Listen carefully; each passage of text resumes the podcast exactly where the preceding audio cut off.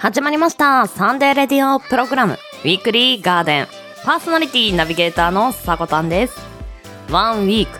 1月30日日曜日から月をまたいで2月5日の土曜日。この1週間分の情報のお届けとなっています。今週の記念日の担当は拡大版のクロストーク。私さこたんとヨッシーが担当しています。番組最後まで楽しんでいただけたら幸いです。はいこんにちは。週末週明けいかがお過ごしでしょうか？いやかなりコロナの方が感染拡大といいますか今までとは違う感染者数が軒並み更新されているような形ですが皆さん体調管理そして感染予防についてはぜひ気をつけていただきたいなと思うところなんですけれどもまあオープニング入らせていただきます。ふとなんか最近落ち込みやすいなという時ありませんか？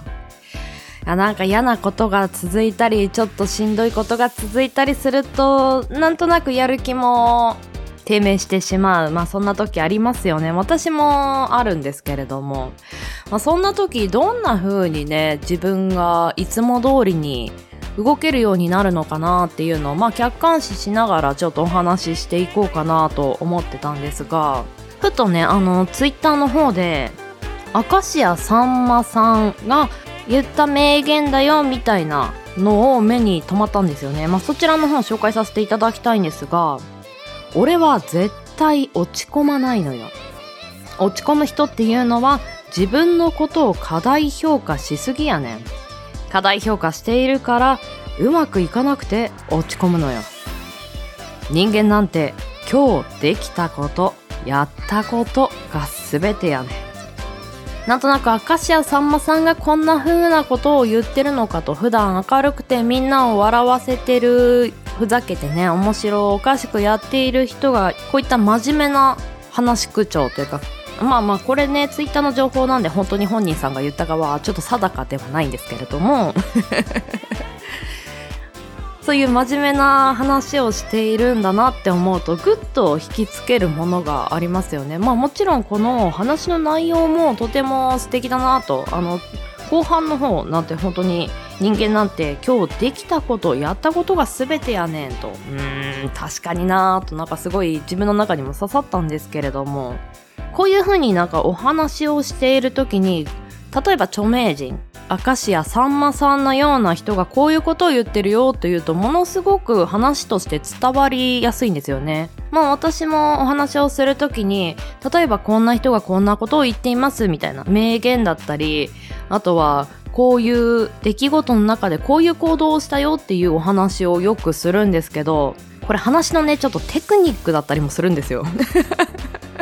想像がしやすい人の話キャラクターでもアニメでも何でもいいんですけどそういう話をすると意外と人にあの想像させやすくて伝わりやすくなったりお話だけ聞いてて頭の中で映像化ができないとあの伝わりにくかったりもするのでこれはおすすめですっていうところと 今日は落ち込んでいる人へのこの名言紹介させていただきました。皆さんぜひご活用くださいませませ。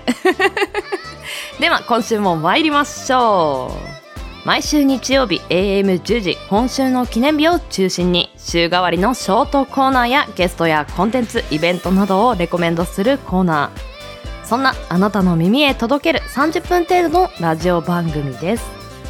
音声配信アプリスプーンスタンド FM インターネット視聴サービスのポッドキャスト YouTube さまざまなプラットフォームで配信中。提供はウィークリーガーデン制作部およびサコメン有志にてお届けしております。それでは今週もウィークリーガーデンオープン。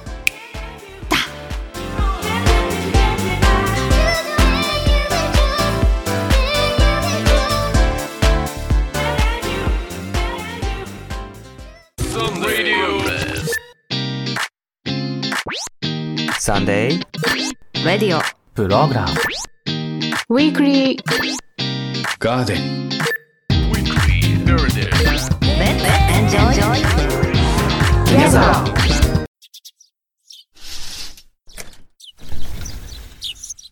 さ、今日は何しよっかな？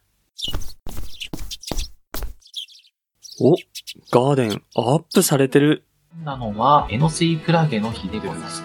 どうですか？ね飲まれたりします？メールをする人も増えることから7月していきましょう。豆知識を用意させていたトだきピック。がお父さんの日見ていきましょう。毎日働いて火曜ってお父さんの日なんだ。うーん。電話してみようかな。ウィークリーガーデンは毎週日曜日午前10時各種音声サービスからオンエア旬な情報耳に届く四季とりどりをカルチャーシェア公式ツイッターおさこの部屋もチェック日曜日の朝のホリデーレターウィークリーガーデン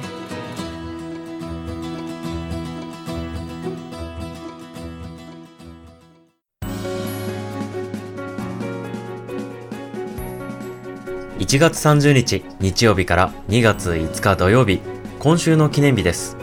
こちらは一般社団法人日本記念日協会のホームページに記載されている協会に登録された記念日を紹介していきます。今週全体の項目数は64項目でした。担当はヨッシーとさこたんです。よろしくお願いします。新年明けました。かぶ っちゃうね。絶対これ言いたくなりますもんね。この時期ね。ね。あのまあ2022年明けて一発目のクロストークになりますね。あはいはいはい。あ、ちょっと気合っていうほどの、あの、んうん。体がね、すっかり黙っちゃったんで、締まるあれでもないんでね、はいはい。ちょっと、緩やかに、朗らかに朗らかに。もう最後はもう早口言葉とか言ってるでしょきっと。この1回ではそんなに上がりきらないな。上げすぎだよ。テイクオフ気分が離陸していく。プレッシャーでねいやまあまあ今週もね朗らかに記念日をお届けしましょうかですね。やっていきましょう。はいお願いしますはい。では改めまして、今週の記念日を見ていきましょう。はい。まずは本日1月30日日曜日の記念日。協会が制定した記念日は4項目です。私が最初に選んだのはこちら。サワーの日。ほいおい。京都府京都市に本社を置き、焼酎、清酒、ソフトアルコール飲料、調味料など様々な商品の製造、販売を手掛ける宝酒造株式会社が制定。香類焼酎を炭酸で割って飲むサワーをもっと多くの人に楽しんでもらい、サワー市場全体を盛り上げるのが目的。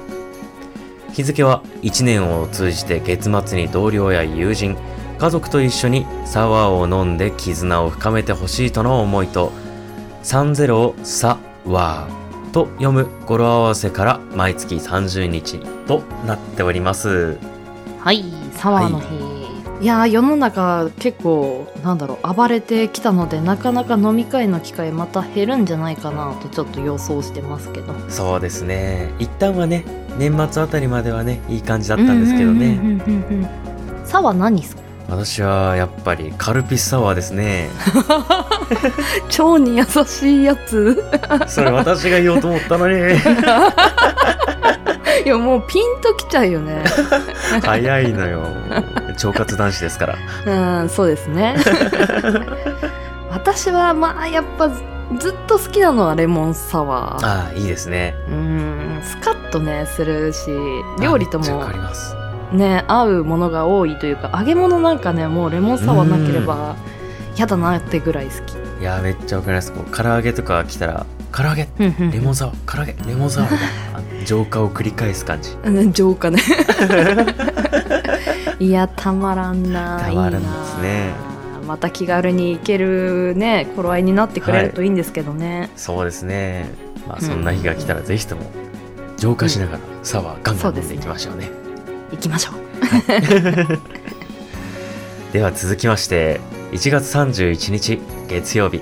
この日については生命保険の日チョイスしました。見ていきましょうか。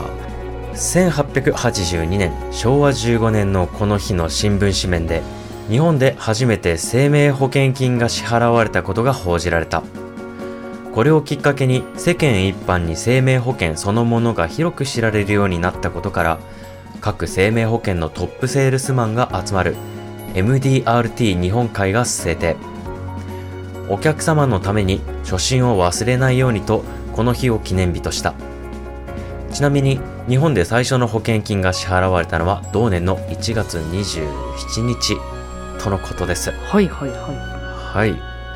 で社会人になるといろんな生命保険って目にしてね、もう私たちぐらいになると長くなると思うんですけども、い。はいはいはいはい。やっぱどこか入ってたりしますかね？そうですね親が最初にかけてくれたものをなんか引き継いだ感じで私はやってました、おー、そうなんですね。うんうんうんうんなんかずっとかけててくれたのでまあその方がうんうんうん安,、安いというかな長くかけた方が安くまとまるシステムになってるじゃないですかはいはいはい、はい。それだったので、もうそのまま受け取ってっていう形にしてますうんうんうん。いいですね。けどなんか喫茶店とか行くとなんかあこれ多分そういうやつだなとかいう光景をよく見ない一発でわかりますよね。背広のお兄さんとかお姉さんとね対面してなんか よくわからないけどふんふんって言って聞いてるあの光景。ああねーってあ あの光景なんかすごい収まりよくてなんかオブジェじゃないんだけどちょうどいい感じがするんだよね。ヨッシーは保険はどんな感じですか？私は社会人になってから、あのー始めたんですけども、まあ、23回ぐらい変わったりしてそうなんだ、はい。ほいほいほいほい。それは何かきっかけがあったりするの？ああありますね。家族がまあその保険で説明してるがんとか疾病とかのうちのものの一つになったりとか。ああはいはい。まあ、あとは自分自身で体調崩した時とかあこういう時にこういうのをこういう年齢でつけた方がいいのかなっていうのを、はいはい、えー最初は分かんないじゃないですか。そうとりあえず入って。だねおすすめされるものをオプションとかもよくわからないからはいはいはいそれでみたいな。そうですね。もりもりにして。うんまあだんだん時が経つにつれて自分に合ったものっていうのを見つめ直しつつも会社を変えたりプランを変えたりオプションを付け替えたりして今に至るって感じですね。確かにこの記念日をきっかけに今現状と自分が入ってる保険が合ってるのかっていうのを見るきっかけにはいい日ですね。うん、うん。絶対見直して何もないとしても一回見直してみるのは本当にありだと思いますね。ね更新通知とかも来るけど、ああねって思って その辺にしまってしまうからな。わかりますわかります。ポストで受け取ってそのままスポってファイルに入れますもん。そうそうそうそうそう。ちょっと開けてみてみましょうか。そうですね。はい。はい。では次の記念日行ってみましょう。はい。はい。次は2月になりました。2月1日火曜日。明けました。お開けました。2月の最初はこちら LG21 の日。はいさすが。はい行ってみましょう。株式会社明治が発売している LG21 乳酸菌。正式名称ラクトバシラスガセリ OLL2716 株を使用したヨーグルト。明治プロビオヨーグルト LG21 の PR を目的とした日。日付は LG21 にちなんで2と1からとなっております。はい。おめでとうございます。腸活男子。わかりますかこの気持ち。ちなみにその LG21 の正式名を読んでる時ちょっと飛行機出ると思いました。ここね。ちなみにこれはよく食べるんですか？ええこれね私は飲むタイプなんですけどもうん。実は昨年の11月末からもうまあ今もなんですけど、うん。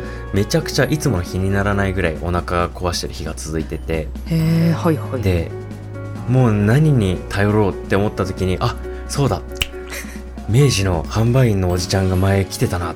ちょっといいものないか聞いてみようって聞いて。あ大阪の人だったんですけどあーはいはい。それならもう私がおすすめするのはもう LG21 一本ですもうこれさえ飲み続ければねお兄ちゃんのお腹もすっかり良くなるはずって聞いてうん。あのそこからずっとね定期購入をしているんですよ。ああそうなのね。結構かなり縁が深い商品なんですね。そうですね。まああのこれもすごく効果があって、なかなかこういうのってうーんと触れてみないと疑わしいと思うんですけど、まあ、結論から言うと私はお腹は良くなってないんですけど、はあはあはあ。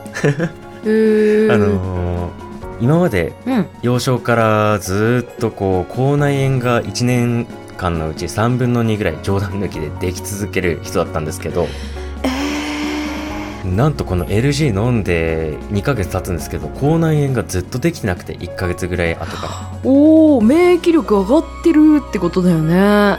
へえらそうなんですよ。あれ最近口内炎の薬使ってないなと思って。あ LG ここに出たかと思って。はあいや良かったじゃないですか。はい。助けられてます。うんうんうんこういうのね、はいい、ろいろ試してみないと自分に合ってるかとかもわからないからねそうですよね興味が湧いたらぜひ半月ぐらい試してみるのは本当に私からおすすめしたいですね はいヨッシーからのおすすめの商品でした でした。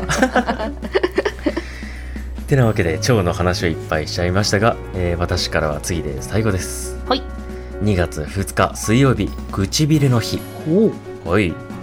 えーブルーベリーなどを素材としたサプリメント、サンタベリーなどを素材にした化粧品の研究、製造販売を手掛け、京都市に本社を置く株式会社若狭生活が制定。目の健康を主に商品開発をしてきた同社は健康な生活に不可欠な美容にも着目し、中でも老化の現れやすい唇へのケアを啓発している。日付は2と2で22の語呂合わせで笑顔で唇の若々しさをイメージすることから。はいはい。この語呂合わせ可愛いですねにに 私も思いました。ね可愛い好き。笑顔が浮かんできますね。うん唇なんですけどね。そうですね。確かに唇とか首とかってあと手とかも年齢が出やすいところではありますうーん、うん。しかもこの乾燥した時期とかも余計ね。保湿してないと結構荒れちゃいます。ですよね。露骨に出ますよね。手と唇はね、まあ、唇も結局そのリップっていわゆる保湿するための成分なんではいはい。先に保水を唇に与えないとなかなかリップだけ塗っててもなんかこあうヌラヌラするだけなんで。なんかあのウォーターリップとかあはいはい。あとは風呂上がりなら化粧水とかうんうんうんうんうん。ああいったものをしっかりと唇に含ませてからはいはい。えーリップをしてあげると驚くほど唇がすごく健康的な感じになりますよ、うんうんうん。ふわふわになります。確かに外側からのケアもうんうん、ね今言ったように手厚くしてあげるといいし、うんうん。唇が乾きやすい人って比較的あの口内の水分が足りてないっていうのも聞いたことあるへえそうなんだ。うん、だからなんかそうそう普通にみ水分を補給する、うんうん。こまめに水分を取るっていうのもその唇を潤わせる一つになるらしい。へえ。いいこと聞きましたいいこと聞きました。うんガブ飲みしてく ガブ飲み。してくあ大丈夫だね。あの LG21 の。完璧です。揃いました。完璧ですね。じゃあ完璧なヨッシーから引き継ごうかな。よろしくお願いいたします Sunday. Radio Program. Weekly Heritage. では2月3日木曜日からは私さこたんから紹介させていただきます。協会が制定した項目数は9項目。その他の記念日で1つありました。この日に紹介するのが鬼よけ鬼まんじゅうの日、ほう。まあ、2月3日といえばね節分ですので鬼というキーワードをぜひお話ししたいなと思いはいお願いします。紹介していきます岐阜県瑞浪市の美濃広庵。満開堂さんが制定されています。同店で人気の和菓子鬼まんじゅうは岐阜県愛知県を中心に。中部地方のソウルフードと呼ばれています鬼の金棒のように表面がゴツゴツしている鬼まんじゅうを全国の人々に知ってもらうことが目的です。日付は寒さがピークを迎える頃。節分の日の昼間に温かい蒸したての鬼まんじゅうを食べて鬼が現れる夜まで厄除けをしてもらいたいとの思いから節分の日に鬼よけ鬼まんじゅうの日制定されていました。はい。はいあのー節分でもしヨッシーが鬼役をしたとしたらなんかすごいなんかすぐ やられそう。やめろやめろ。一瞬で、え鬼だぞうわやめやめてやめてー、やめて、弱い弱い。ごめんなさい。ごめんなさい。ごめんなさい。か帰ります。あ豆もらってきます。豆もらうんだね。どうですか？この鬼まんじゅうって食べたことありますか？ないですね。いや私もね中部地方なかなか行かないのでうん、うん、これ食べたことないんですけどとってもななんだっけなこれ。このゴツゴツしたやつっていうのが芋がゴロゴロ入ってるんですよね。うん。さつまいものスイーツとかもう女子が好きなやつじゃないですか。まあ私も好きなんですけどまあそうですよね。広く人気ですよね 女子とヨッシーが好きなやつじゃないですか？訂正します。ちょっと一回食べてみたいなと思い紹介させていただきました。はい。はい、では続いて参ります。2月4日金曜日週末まで参りました。協会が制定した項目数は7項目。この日に紹介する記念日がぷよの日。見ていきましょう多くの優れたソフト資産を持ちその開発力で世界的なゲームメーカーの株式会社セガゲームスさんが制定されています。自社の国民的な人気ゲーム「ぷよぷよ」シリーズの魅力を多くの人に PR することが目的です。2と4で「ぷよ」と読む語呂合わせから2月4日金曜日制定されていました。はい。ぷよぷよの日なんですって。ぷよぷよの日から取ってきてぷよの日なんですね。そうそうそうそう。ぷよの日。食べ物かと思っちゃっちょっと美味しそうなフレーズでもあるよね。ぷよ。たですよね。どうですかぷよぷよ？ぷよぷよねあのやったことあったんですけど私本当に弱くてですね。あそうなんだ。ええ強い人とやると10秒ぐらいでお邪魔ぷよだらけになっちゃうんでトラウマなんですよ。あのドーンって降りてくる瞬間あー。ほんと怖いよね。怖いです。本当にトラウマです。何年さ何年さみたいな。なんかマジかみたいなちょっと自分の画面見てられないですね。うーんもうもう目を塞ぐしかない。本当ですね。無抵抗ですよ。まあこのお正月ちょっと前ですけどねあの集まってやった人もいるんじゃないでしょうかね。う、ん。うん、うん、ぴよぴよ。みんなでやると楽しいですよね。楽しいですね。盛り上がりますね。うんうんうん。今週末などぜひぜひぷよぷよなどいかがでしょうか。はい。はい。では最終日2月5日土曜日。協会が制定した項目数は5項目です。はい。この日に紹介する記念日がエコチューの日カタカナでエコチューと書きます。うん。見ていきましょう。はい。エコロジーへの関心の高まりとともに中古車に乗ることは新車の製造過程で排出される CO2 削減に貢献できることを広く知ってもらおうと。車情報誌 GOO で GOO のシリーズを展開する愛知県名古屋市に本社を置く株式会社ホロトコーポレーションさんが制定されています。日付は2を中そして5を子と読み中古車と読む語呂合わせでこの中古車によるエコロジーに貢献する活動を始めた日としてこの記念日が制定されていました。はーい。今なんかエコとかでそういう使い回しではないけどすごいリサイクルっていうのが昔よりもなんだろう。ちょっとねノスタルジーな感じもいいよねみたいな風潮がある気がして、で新新しいからいいものとかそういう認識が少し減ってるような気もする。ああ言われてみると確かにそうですね。うーん中古車買ったんだってへーって別になんか中古だからなんか型が落ちてるとか、うんうん。手頃に抑えたなっていうよりもあちょうどいいのがあったんだね、うんうんみたいな。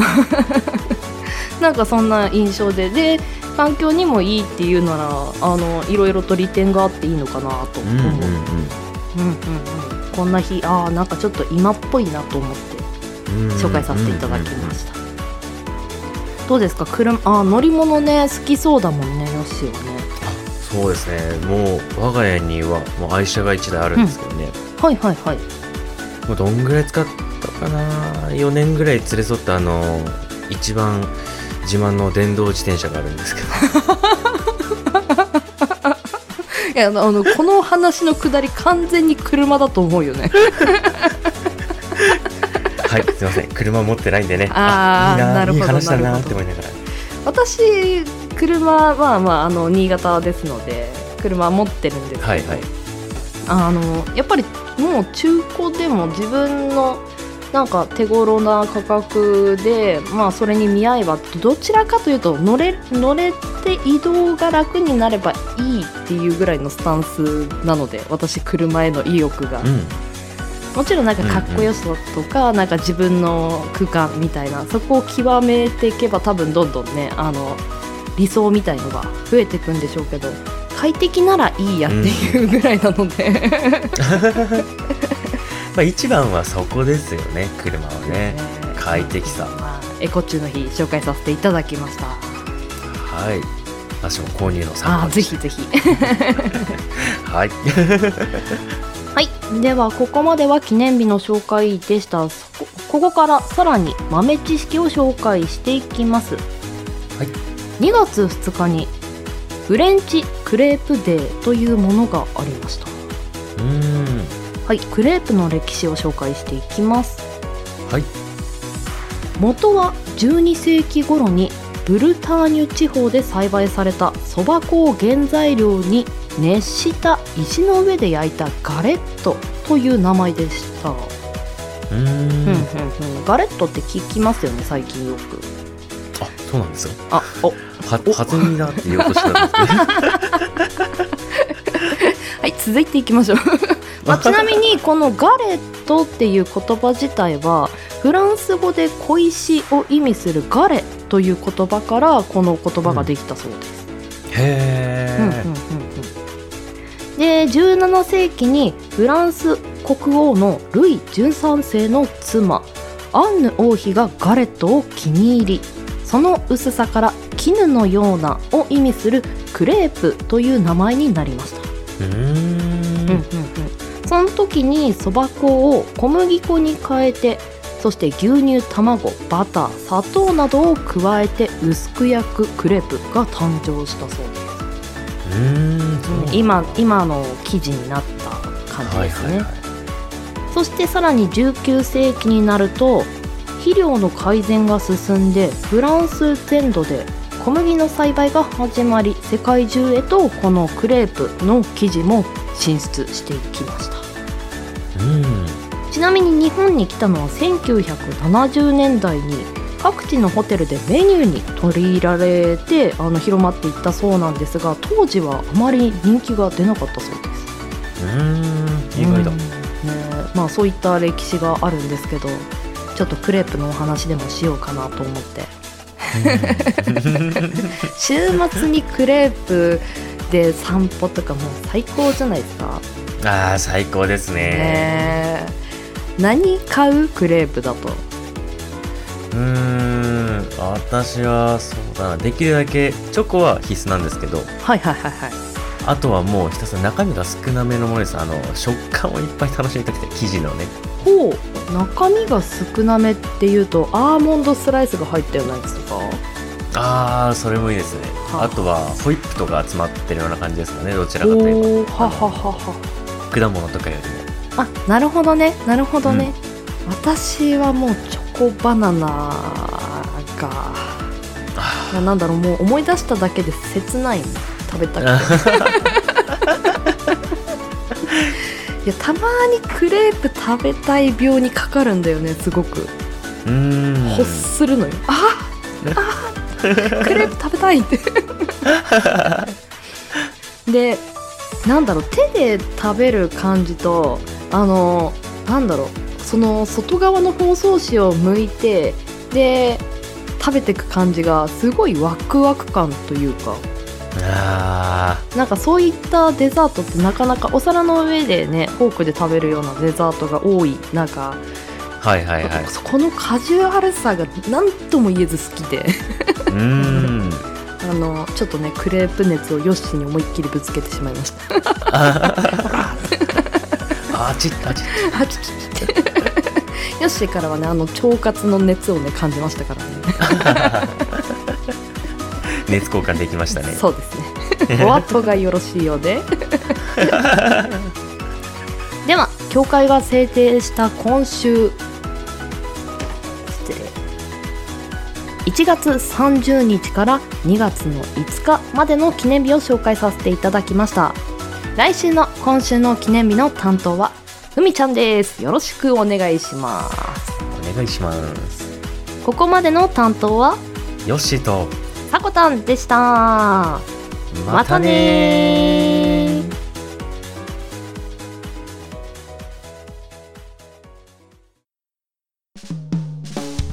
あなたの週末のちょっとしたスパイスに。ウィークリーガーデン。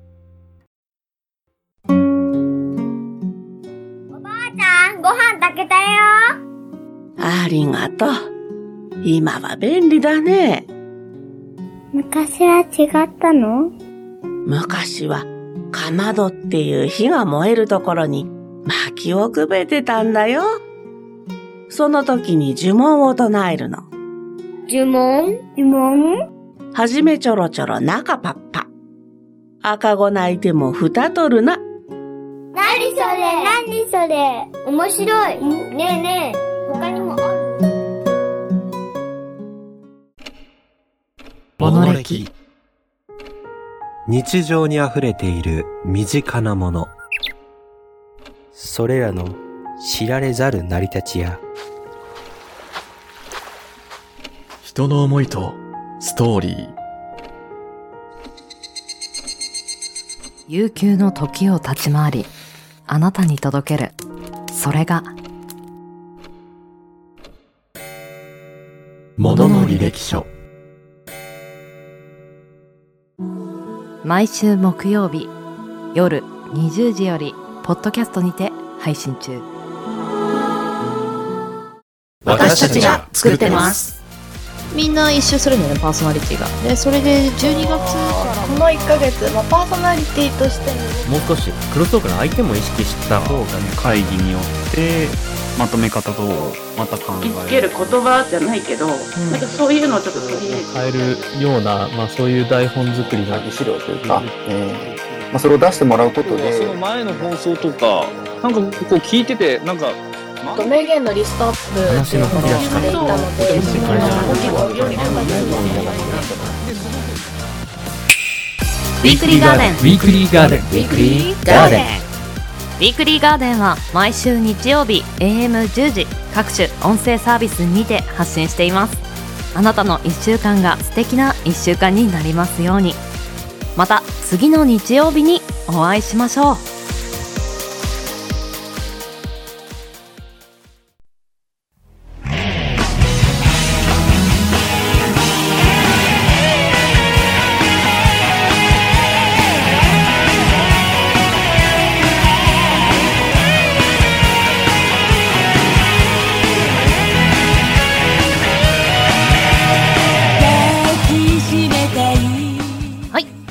もクロージングのお時間です。ウィークリーガーデンシャープ 30CM の提供はポッドキャストより一件モノ歴モノの履歴書。こちら各種プラットフォームから発信されています。ぜひぜひ聞いていただければと思います。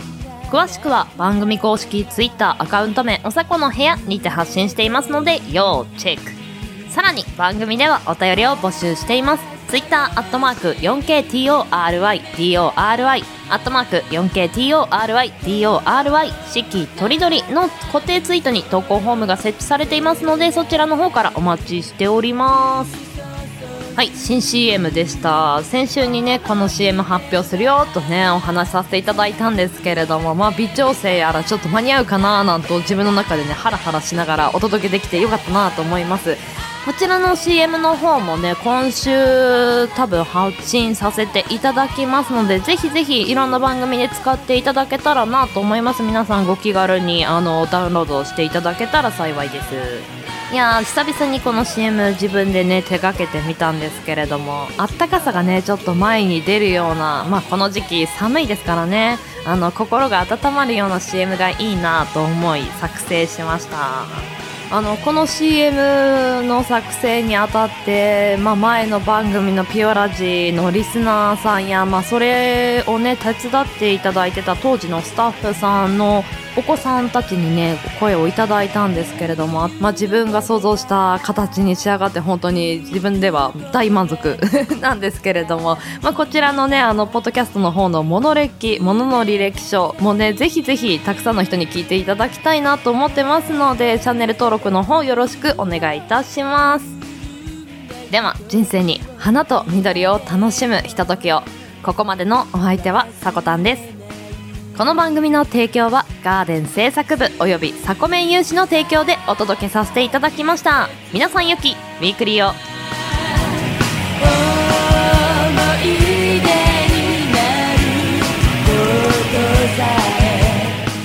いってらっしゃい。行ってきます。いつも聞きに来てくれてどうもありがとう。今日も君はサコメン。また来週皆さん手洗いうがいぜひぜひ気をつけてくださいね。いってらっしゃい